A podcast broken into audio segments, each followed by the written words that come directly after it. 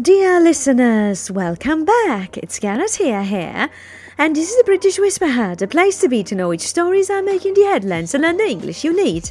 On the website, thebritishwhisperer.com, you can find the link to the webpage with full transcript of each episode and its translation in Italian.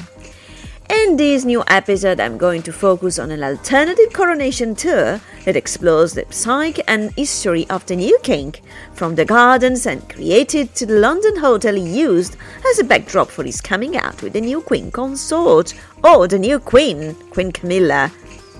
In the footsteps of Charles III, writes the New York Times stating that in London alone there are plenty of royal spots to visit, royal themed exhibits to explore, and coronation themed walking tours through these most inviting of cities.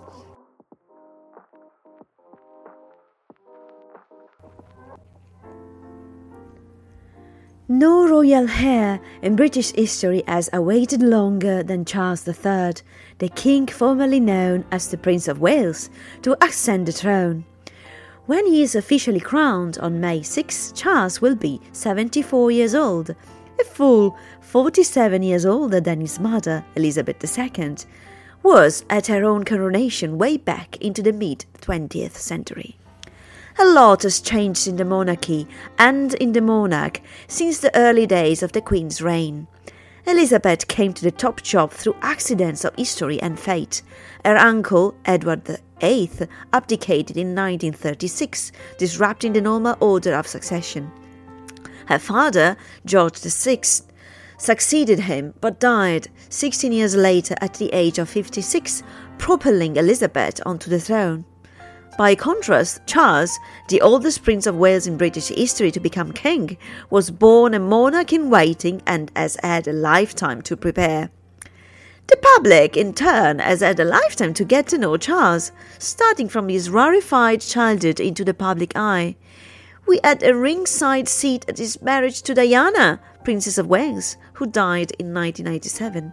We followed his affair with the eventual marriage to Camilla Parker Bowles, and we saw his struggles with his second son, Prince Harry, in an ongoing saga that is bound to spill over into the coronation, which Harry is scheduled to attend with his wife, Meghan, the Duchess of Sussex. By tradition, heirs to the throne don't meddle in royal matters, but Charles was an unusually outspoken Prince of Wales.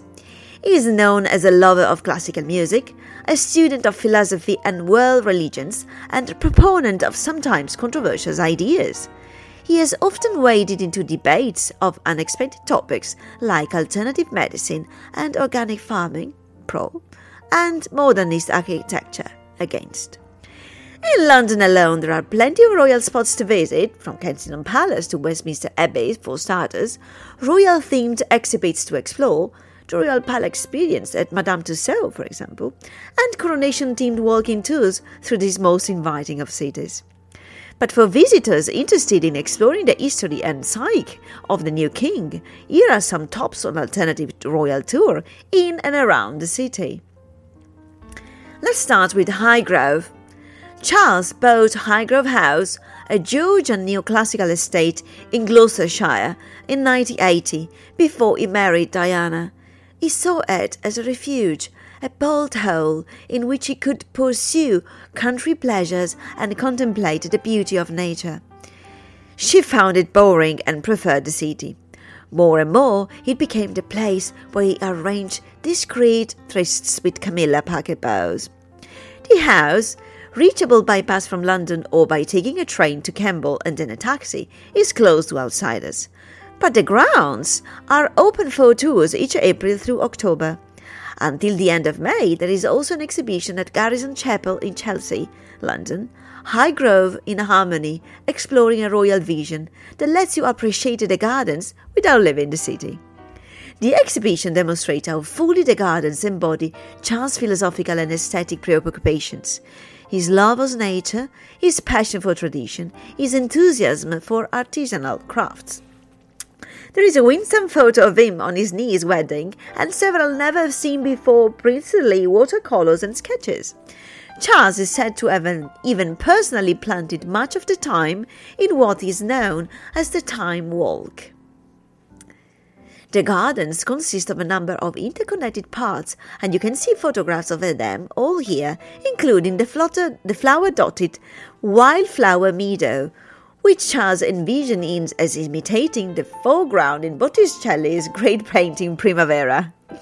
It's farmed using traditional methods, scanned by hand and visited each autumn by Shropshire ship as Charles once said, I never underestimated the value of the golden hoof in the great scheme of biodiversity. Second, Trinity College, Cambridge. When Charles was still an unhappy student in a remote Scottish boarding school, a high level committee decreed that, in a break with tradition, he should continue his education instead of going directly into this military. Thus, he became the first Prince of Wales ever to receive a university degree. The young prince was sent to Trinity, the richest of Cambridge University, 31 colleges. His life there was hardly normal. Isolated by temperament and position from most of the other students, Charles frequently repaired to the countryside for shooting weekends and to London for cultural and state functions. According to a contemporary report in the Times, Charles did give student life a go.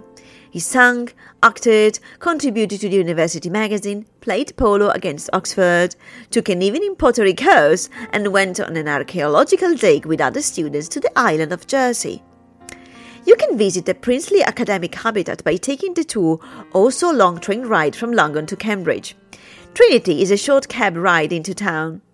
Founded by Henry VIII in 546, the college is impressively grand, due in part to its reported 1.3 billion pounds in assets.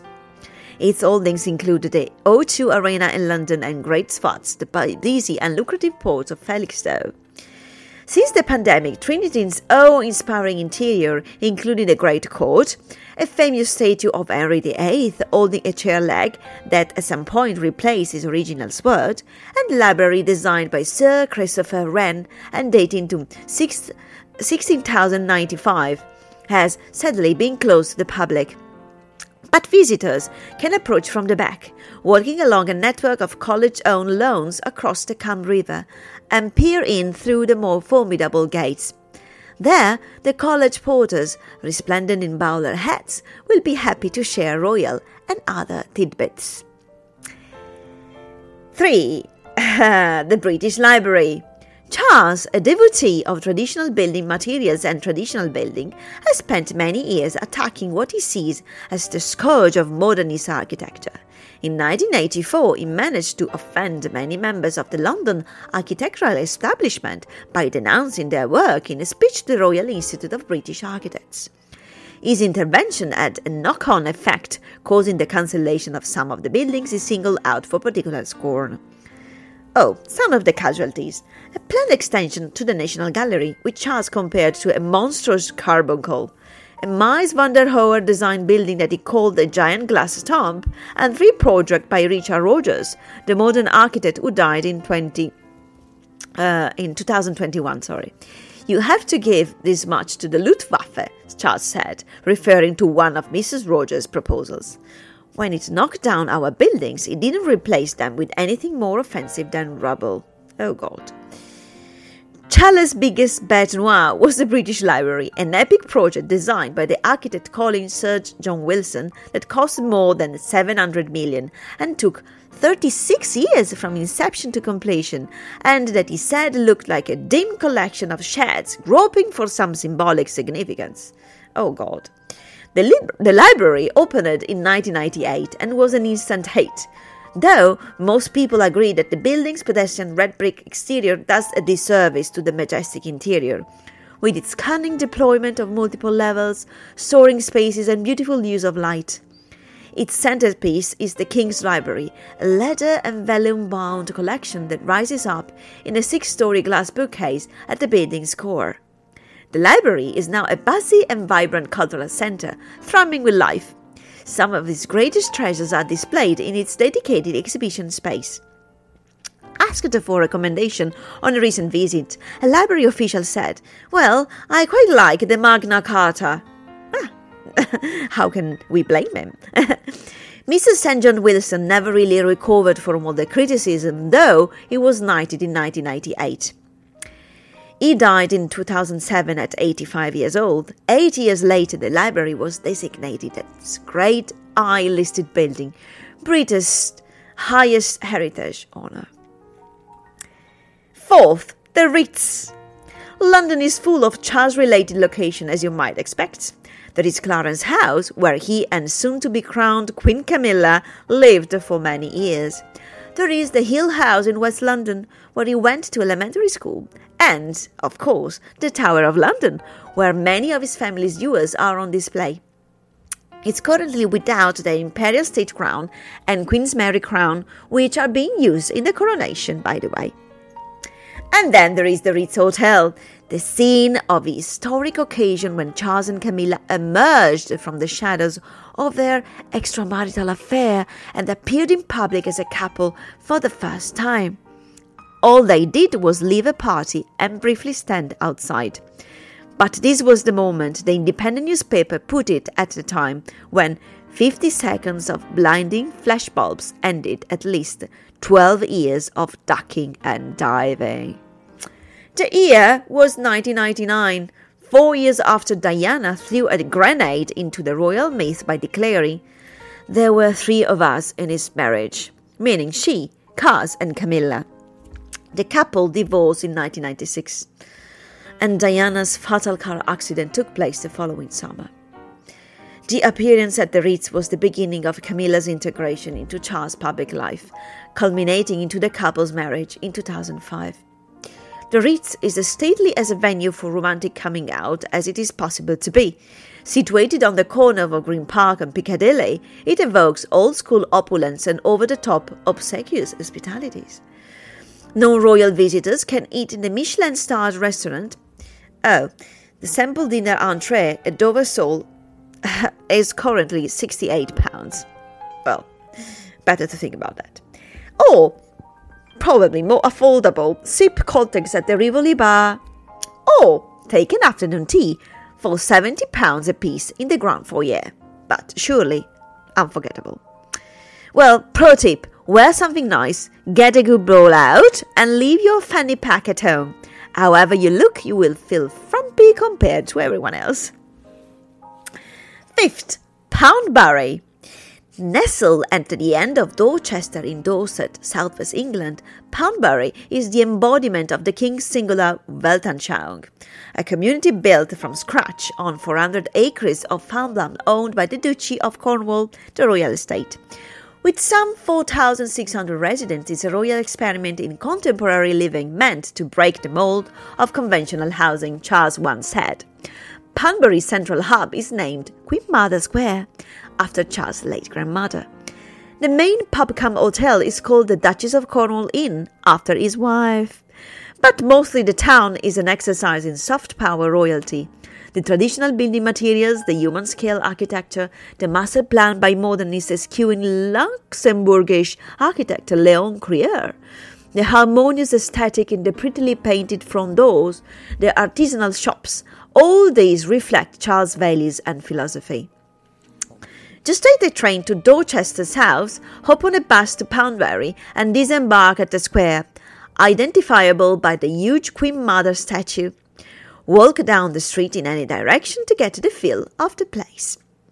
Here, classy townhouses intermingle with apartment buildings and freestanding one family homes, interspersed with squares, tiny parks, and cunningly constituted courtyards and alleys that convey an air of openness and connection. There is absolutely no litter. There are few pedestrians and very little noise. Poundbury residents are zealous converts to these ways of living. Outsiders have been less enthusiastic. The town has been compared to a Potemkin village, to a Brigadoon, to a feudal Disneyland, and to the town in the movie The Truman Show. To judge for yourself, shop at the garden center for flowers and horticultural accoutrements. Eat at one of the quaint nearby cafes like the Potting Shed, with its many sort of olives. Buy some artisanal bread at Finca in a grand building known as the Buttercross. Catch up on town gossip at the Barket Market convenience store, which doubles as the post office, or indulge in a spa treatment at Pure Beauty. Farther afield, we have some many, so you won't find Charles featured on the website of Gordonstoun, the remote Scottish boarding school his father, Prince Philip, forced him to attend, and which he once referred as Colditz in Kilts, referring to the prisoner of war camp run by the Nazis. Oh, certainly not a pleasant experience for our king. But it happens to be surrounded by extraordinarily beautiful if often wet and cold, countryside, and is near, among other things, to the lovely 13th century market town of Elgin. As befitting his former role as Prince of Wales, Charles has residence in Wales. In Llwynywermod, near Myddfai, a tiny village near the Brecon Beacons National Park. It's closed to the public, but visitors really yearning for royal experiences can choose from two vacation cottages, North Range and West Range, available to rent on the property. Okay, so that was all for this tour of uh, London and beyond. Okay, I hope that you enjoyed these suggestions and stay tuned for the next episode. Will will be again on the crowning of King Charles, but on an FAQ to answer all the questions you have dared to ask about the coronation. So, this is the end of this episode. Thank you again for listening and for joining me today. I hope you enjoyed this episode. As always, on the website, you can find the full transcript of the podcast in translation in Italian. If you enjoy my show, please hit subscribe on Spotify or Apple Podcasts so you don't miss any other episode. And if you'd like to support me, please subscribe, leave a rating and review. And if you want, you can offer me a coffee on Ko-fi, a link in bio on my Instagram or on my website, thebritishwhisperer.com. It would mean a lot to me to support my expenses for the podcast publishing and the newspaper subscription. To stay up to date with the British Whisperer, you can follow me on Instagram and spread the word. You're also welcome to share any feedback, thoughts, or ideas and writing an email to the British Whisperer at writeme.com. And I hope you can take some valuable information from this episode and apply it to your English learning. For example, maybe, let's have a look at a couple of things I said today, like to meddle in. Okay, that means to interfere in. Okay, so uh, we are not expected as royal members to meddle in unroyal matters, okay? So that means they don't interfere in them, okay? Don't meddle in their quarrel, you regretted to do it, okay? Spill over, well, it's figurative, to overflow, okay? So try not to let your personal problems spill over into your work life, okay? So probably the Harry and Meghan saga is spilling over a bit on the coronation day still, but everything will be alright, uh, dear listeners. So stay tuned for next episode and thank you again for listening. See you next week.